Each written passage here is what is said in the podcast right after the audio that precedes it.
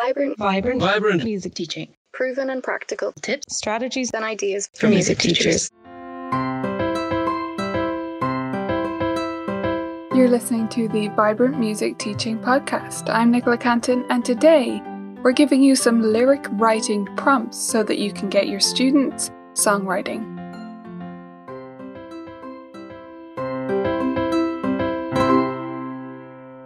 Welcome back, beautiful teachers. It is wonderful to be back with you again. And we're still talking about composing and songwriting this month. Now, in this episode, I'm going to share some lyric writing prompts with you. This is something we've been getting into more and more in my studio this year as we did a songwriting project. And one of the hardest things about writing a song is coming up with what to write about. It's the same as writing a story, right? We need to get ourselves going. We can't just be told, oh, write about anything you want. we need to be given something to spark our creativity and move on from. So, we have gathered together 14 different lyric writing prompts for your students. Now, I know while you're listening to this episode, you're probably driving, you're mowing the lawn, maybe that's a bit too noisy. Maybe you are cleaning the kitchen or doing something else around the house. And I know you might not want to stop and take notes. So, just to remind you, we do have a full written out article version of this episode. It'll be at colourfulkeys.ie slash 153. So here we go. We're going to share 14 different ideas with you. Take just one of these and try it out with your students, and you'll see some fun results. Prompt number one is to set an assignment to spend some time in nature. We can often lament or complain about our students spending too much time on their phone. But we can actually start to counteract that, can't we? We can set a real assignment, something that goes on their practice list, that they have to go outside and spend some time in nature. This won't work for every student, not each one of these prompts will, but it can be a great way to spark your creativity. So put it in their notebook or their folder or their practice app to go outside and spend five minutes just looking at some trees and thinking. Some students may almost be embarrassed by this idea, but most will be perfectly happy to give it a go. Just five minutes of outdoor time, or looking out the window if the weather doesn't allow them to go outdoors, and thinking. And they might come up with something really interesting to write about. The second idea is to get them to write about what they know. So, if you encourage your students to reflect, they'll find an experience in their life that they could write a song about. Now, it could be something really big or it could be something really small. So, I suggest giving them a few examples from your life so that they can see the scope of these various things you could write about. For example, I might tell my students, well, today I dropped my tofu on the floor so I could write a song about how sad I was to lose my lunch. But this year I also went through teaching online, and that was a much bigger change in my life, and so I could write a song about that experience, which is much broader. So, giving your students examples from your life can be a great way to get them thinking about, well, what really happened with them, because everything happens, or something happens to all of us each day and each week and each month. We just have to hone in on what those things could be in terms of lyric writing fodder. Prompt number three is a word bomb. Get a blank page and call it an opportunity paper. I like the idea of giving it this term, and then write a word on the page. So pick up a blank page in your studio or pull up the whiteboard app on Zoom or anything like that and write a word and say, This is your opportunity paper. What other words can you spin from my first word? So let's say you write lollipop, right? Your student can spin off all different ideas from lollipop and get less and less related to lollipop as they go out, like in a mind map. Your word can be anything, and depending on the style of song you might want to prompt them to think about, something that they haven't written about before or might be outside their comfort zone a little bit, you can write a different word that could spark them in different directions. You're not trying to control the situation, but you can nudge it one way or another. Prompt number four is to create a lyric snake between students. I love this idea. This is like that game where you write a word or a line of a story and then the next person writes the next line, etc., etc. This is a great way to bring your studio together. So you're going to ask one student to come up with a first line and then pass that along to the next student and they write the next part of the story. You could do this quite prescriptive where it's like five words or one word each, or one word would probably be too few to keep things moving. Or you could make it much more vague. So you tell me what happens next in the story. And that way, especially if you have younger students, you could start to tweak what they're saying to make it sound like an actual poem or set of lyrics. Like you could even make it rhyme based on the story that they're coming up with. Then maybe at the end, maybe you come up with lots of these together and each student gets one to write the music for.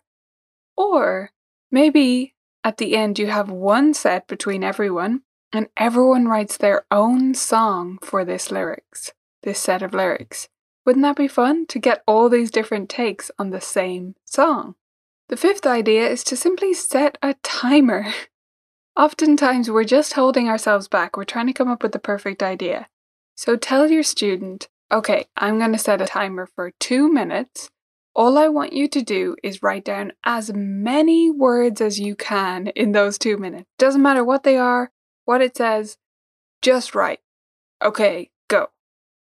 And then when they're done, you can see what comes up and you can pick out favorite words from there and start to form sentences and use that as a jumping off point. Number six is to get silly.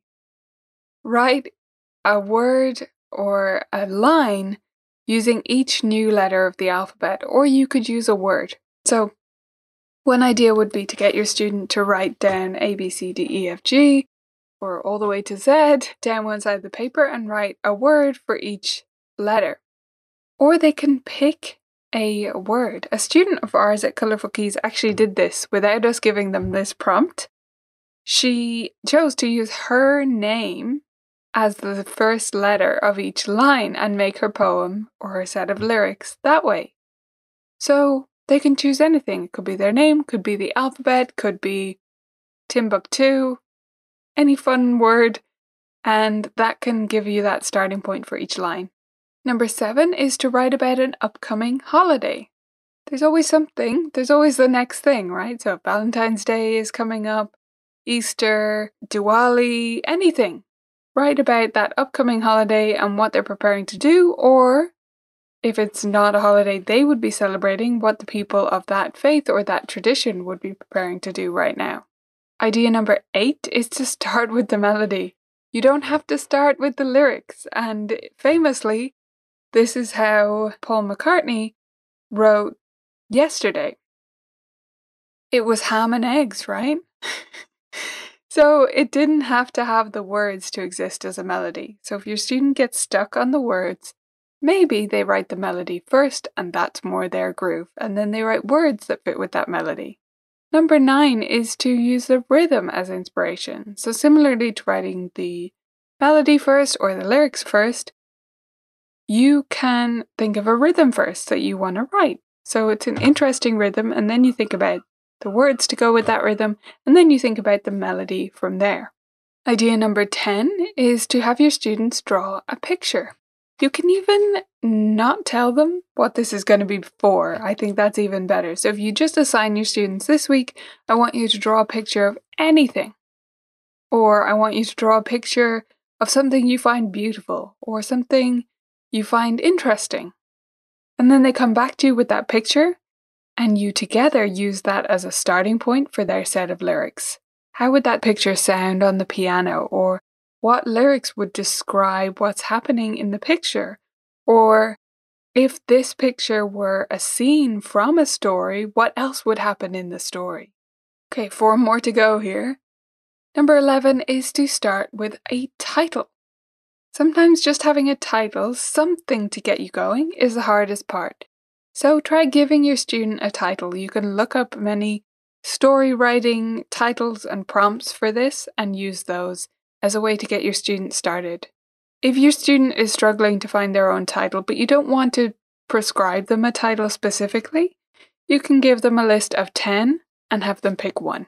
They can always actually change this title later, by the way. They don't have to stick with it forever for the final song, but it'll get the ball rolling and then they can retitle it later if it changes direction. Prompt number 12 is to start with the character of the piece. Rather than starting with the lyrics themselves, or the title, or the music, maybe we start just by thinking, do I want to write something that's miserable, or happy, excited, fun, free, pensive, right? What mood do you want, or what character do you want? And what music is going to match that? And then what words would describe that kind of music? And you can go from there. Number 13 is a really fun one. It's to take out an easy piano song. So they can take out their first book, or you can give them a beginner method book that they didn't use, and open up to a piece that doesn't have lyrics, or use a piece that already does and write new ones.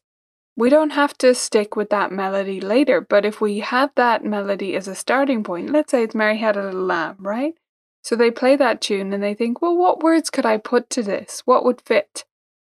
And they write those new words, and then you take those words away from the piece and you can write your own song for those words. And the last one, number 14, is to steal a little bit.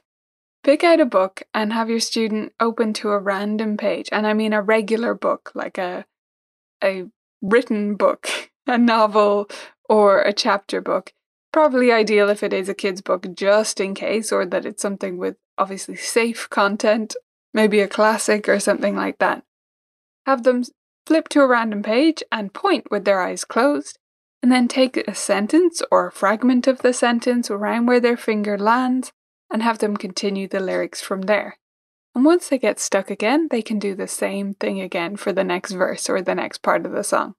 So there you have it. That are that's 14 different ideas right there. I want to give you some more tips to help you to work on lyrics with your students. But remember, those 14 ideas are all written out in our article. So go to colourfulkeys.ie slash 153 or just go over to the Colourful Keys blog or the Vibrant Music Teaching podcast page if you're listening to this shortly after it went live. So you can look at all 14 prompts there. But if your student is still having trouble or they need some extra help getting going, here are a few tips.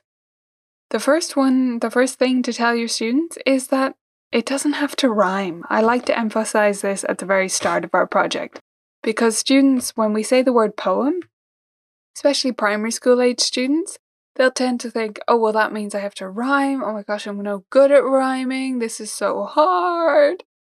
And it doesn't have to be, right? They can. You can help them use a rhyming dictionary to help it rhyme if they want it to.